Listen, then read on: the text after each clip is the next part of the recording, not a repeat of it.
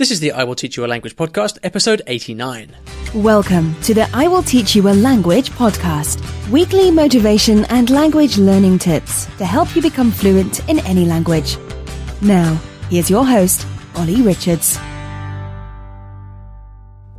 Hey guys, welcome back to the show. Great to have you here. Now, you, you might remember in the last episode I mentioned that I've been looking into um, into nutrition and the way that that affects your your memory and its potential impact on language learning. And it occurred to me that actually maybe some of you guys out there might have some ideas or even some experiences. Have you ever kind of uh, made an alteration to your diet that had a like a, a, really big impact on your learning or, or, or something like that. Maybe if if you've got any thoughts on that or any personal experience, I'd love to hear it. Please uh, get in touch. You can uh, you can write to me at ollie at iwillteachyoualanguage.com uh, anytime. Love to hear from you. Uh, we've got a wonderful question today, uh, but I'd like to start off by thanking the sponsors of the show, italki. And if you're looking for a wide variety of teachers from all different backgrounds, with different skill sets, experience levels, uh, personality types, basically the perfect teacher for you, then italki is the best place to get that. And you can get a free lesson by going to iwillteachyoualanguage.com forward slash free lesson. Right, I love this question today. Let's dive straight in to the question from Zena. Hi, Ollie. My name is Zena, and I wanted to know if you have any advice for recovering a forgotten childhood language. I'm told that I spoke Mandarin fairly fluently from the age to three to six, so a very short time and early in life. But uh, we stopped using it at home. I started attending school in English and forgot pretty much all of it, maybe a few words here and there. I'm 26 years old now. I've had some success learning French and Italian, first starting in school and then doing some self study and conversation lessons on italki. Um, but want to return to Chinese and I'm always hesitant on where to start as it is so different from Romance languages and seems so foreign to me now as an adult. So I wanted to know if A, you have any advice on whether the knowledge I had of Mandarin as a child can be recovered somehow, or B, how to get your basics, how to get started in a language other than a Romance language when you're kind of used to studying those Romance languages, how to get a start in something that is so different from those. Love your show. Looking forward to hearing your answer. Thank you so much. Okay, Zena, thanks very much for a very, very cool question. And I think the first thing I'd say is if you haven't already, go back and check out episode 62 because in that episode we talked about uh, the questioner wanted to know how to get back on the horse, as it were, after three months off studying her target language. Um, so that I think my my reply to that would, is going to have quite a lot to do. Uh, going to have quite a lot of relevance to my reply to you as well. Um, so definitely go back and check that one out. You can find that at uh, iwillteachyoualanguage.com forward slash episode 62 in that case, it was three months. in your case, it's like 20 years. So we've got, a you know, a bigger challenge perhaps, but it's also a huge opportunity because, you know, you spoke fluent Chinese from the age of three to six. Now, you know, what we know about kids is that when children learn languages, they, they, uh, they do it in a very, very, uh, intuitive way. They do it in a very, you know, as your mother tongue, it becomes hardwired into your into your system, and at certain points during your childhood, your body actually shuts down and prevents you from picking up new new skills in the language. So, you know, a very well known example is that of, of pronunciation in a language. Um, in the vast majority of cases, it's it's impossible for a adult to uh, develop native like pronunciation after the age of 14, for example. That's, that's very commonly documented phenomenon. Not, not completely impossible, but it's exceptionally rare. Um, and I heard recently, my friend Richard was saying that your ability to detect new sounds in your mother tongue actually stops at eight months, which is kind of crazily early. So all of which is to say that if you spoke fluent Chinese from three to six, then it is in there somewhere and it can almost certainly be, be resurrected. The difficulty is to know where to start, right? And to know what exactly it is that can be resurrected. Uh, that's, that's the hard part and that's what we have to try and get to the bottom of.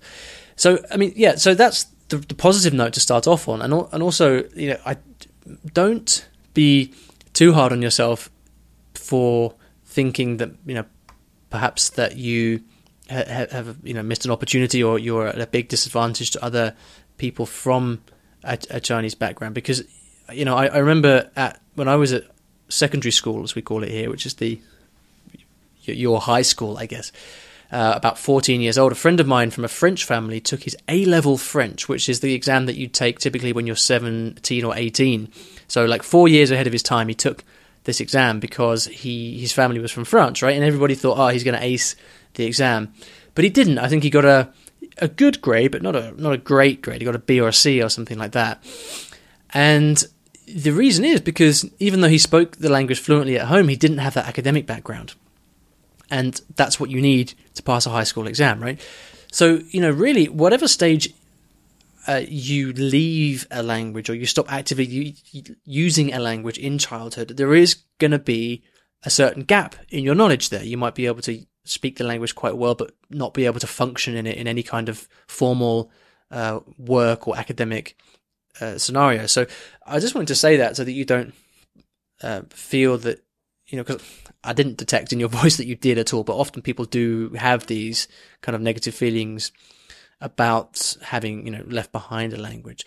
So yeah, this is the question then. What would you do differently? And you know, it's a very interesting question, and and I think there is an assumption behind your question though, which is that you should do something differently to anyone else who wanted to learn Chinese because of your background.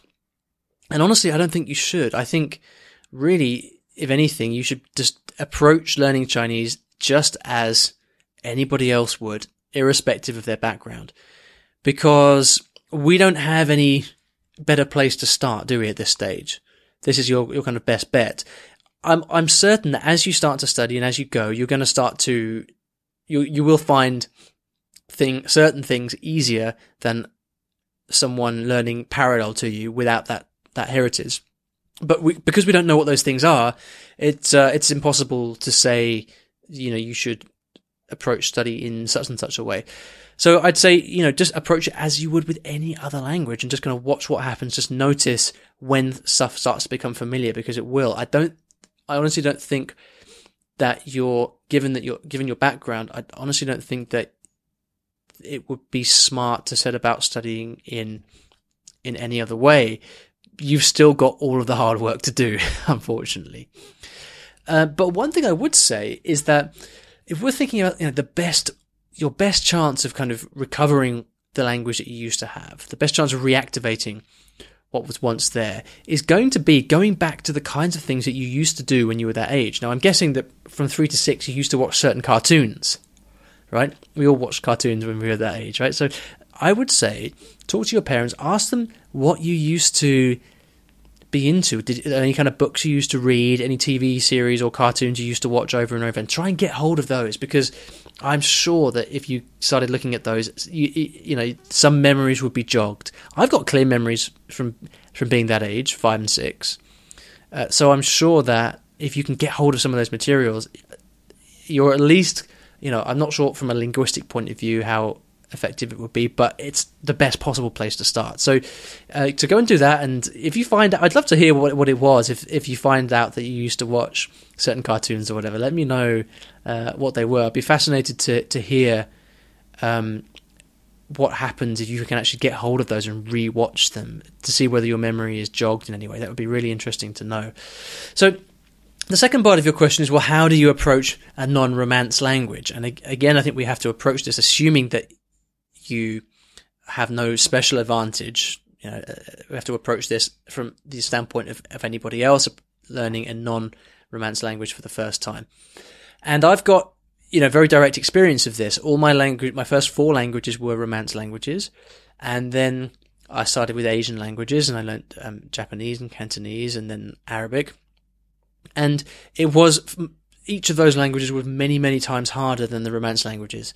I think that if, as I guess you are, you know, you've got experience with Romance languages, you are in for a bit of a shock, to be honest, because everything's different. You've got, obviously the writing system is completely different. The culture, well, I imagine you've got some, a certain familiarity with the culture, but that factors heavily into the language learning process as, as well any of you guys who have heard me talk about my experiences in Japan before will will uh, remember that you know you can't just learn the language in isolation. You have to learn all about the culture. Um, but also you've got you've got a compl- totally different vocabulary set. You've got a, a different grammar. Chinese grammar is not particularly uh, challenging compared to other languages, but you do have a huge amount of vocabulary to learn, and the you know obviously the whole writing system as well. So you've got a lot to cover, and the main thing is that it takes time. I've found with my Asian languages that studying gets you so far, but it's just a question of getting used to the language, giving it time. I, I tend to find that my familiarity with the language takes leaps, uh, takes leap, leaps forward in sets of six months. So after six months of doing one particular thing or studying in one particular way, I'll, I'll, I'll suddenly feel this, uh, improvement or this, this big step forward. And you know, that is so, such a huge part of it. And I think going into the Chinese learning process, expecting it to be a, a, a, process that's maybe perhaps as rapid as learning, say, French or Spanish is, is a mistake. You have to take a longer term view of it. Um, and again, you might like to check out episode 10 of the podcast uh, in regards to that. That's we talked about there how to learn a language that's completely different from your own. So definitely go back and check that out at iwillteachyoualanguage.com forward slash episode 10.